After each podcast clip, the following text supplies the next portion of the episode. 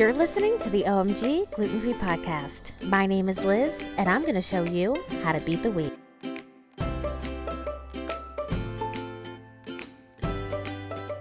Hello, everyone, and welcome to the first episode of the OMG Gluten Free Podcast.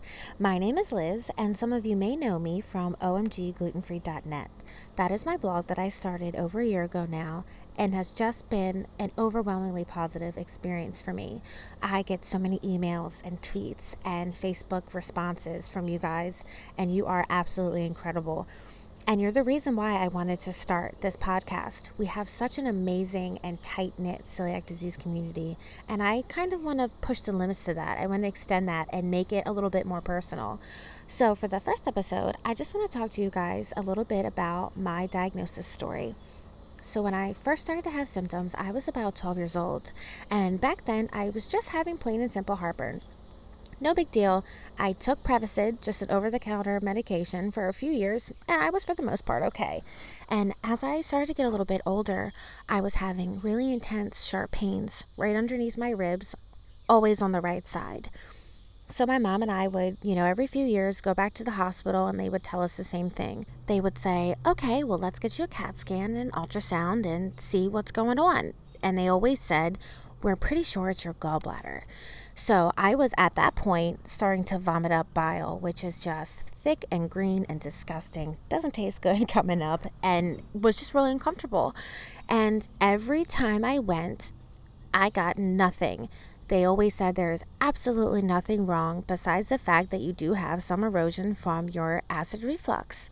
So at this point, I'm starting to think that I'm psychotic because I am having this intense pain, which then turned into migraines and joint pain. And I was tired to the point of just pure exhaustion all the time. So let's fast forward to 2013, right around Thanksgiving. Same thing that had been happening for years. I was having really awful pain. I had a terrible migraine, but this time I spiked a fever, and that is what made the doctors concerned. And I'm almost glad that I got that fever because that was the first time that the doctors actually said, hey, let's investigate this a little bit further and see what's going on here. So that's when the celiac disease fairy swooped over my hospital bed and sprinkled her gluten free dust on me, and that was it. Yeah, I wish. So I fought with those doctors for five solid days. I kept saying, I'm not leaving until I get an answer from you. And I'm so glad that I had my mother there with me to push me to keep going, keep going, keep going, and to have her debit card ready just in case I got arrested because I was just completely frustrated. So I finally found a gastroenterologist or a GI doctor who said, Okay, I understand that you're frustrated. Let's figure out what's going on because everything up until this point had been 100% normal. So I finally had an upper endoscopy. So they basically just put a tube down your throat and put a little camera in there and they took some biopsies of my stomach, my intestines, and we were just going to go from there. So finally, when the results came back, they said your intestines have a significant amount of deterioration. So I basically have little tiny holes all throughout my intestines. And they also said you have little to no villi. And the ones that I did have were completely damaged and flattened. So, based off of that, they said, All right, well, you got your answer. You wanted it so bad, you have celiac disease, but also you have gastroparesis and irritable bowel. So, I am completely overwhelmed at this point because they come in, they say, You've got all these diseases. Bye. And never really went over with me what celiac disease was, what gluten was, or what I should do next. So on the way home, my mom and I are vigorously Googling. And, you know, she's a nurse. I'm a medical assistant. So we both had a basic knowledge of what it was, but we really had no idea how in depth and difficult this new part of my life was going to be.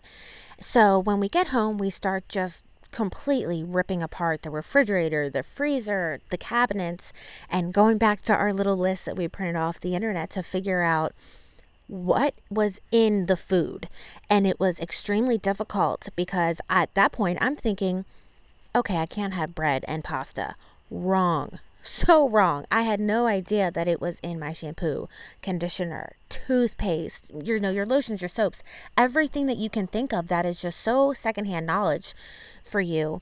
You don't know that these things are actually, for lack of a better word, poisoning you when you have this disease. So, my mom and I really just struggled for the first probably six months. Every time we went to the grocery store, it was a battle it was just pure frustration.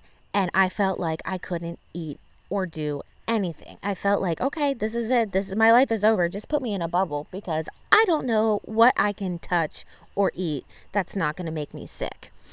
So let's fast forward again to 2015. I have had celiac disease for almost two years, and my life is dramatically different. I'm not going to lie to you and tell you that I stopped eating gluten and I never get sick. I'm a real person. There are absolutely times where I'm not paying attention and I eat off of my boyfriend's fork or eat off of my mom's fork or I go to a restaurant and I'm not 100% sure that there isn't a risk of cross contamination, and then I'm miserable for the next few days. But looking back on where I was in 2013 compared to now, I am a healthier and happier person. I still get gluten, I still have migraines, and I still have pain, but it absolutely does get better. And I am so thankful for the family and my boyfriend's family and for him because without them, I would be miserable. I would just want to sit there and wallow when I do get gluten and I do get sick. You need to have those people in your life who absolutely 100% understand where you're coming from. And that is hard. And even though I've had celiac for two years, people still don't get it. And that's where I kind of want to step up to the plate. I want to be that resource for you where you can log onto my website. I'm going to shamelessly plug myself here for a minute. Log onto my website and read my stories because I do have 100% honest stories on there for you of I have days where I want to kill everyone because they just don't understand that yes, a little will hurt me. No, I can't just have one piece of regular pizza and not be sick for the next five, seven days. But that's why we have blogs like myself and Celiac and the Beast and uh, Gluten Dude. We are all here for the same purpose. And that purpose is to help ourselves and to help each other. And this is where I'm going to wrap up for today. But going forward, I want to be the person who can tell you when I'm having a good day, tell you when I'm having a bad day, show you things and different resources and websites that I found that are helping me and continuing to help me learn how to live with this new disease. So, with that being said, please don't hesitate to reach out to me. I would absolutely love to hear from you. So, thank you very much for listening. And as always, beat the weed.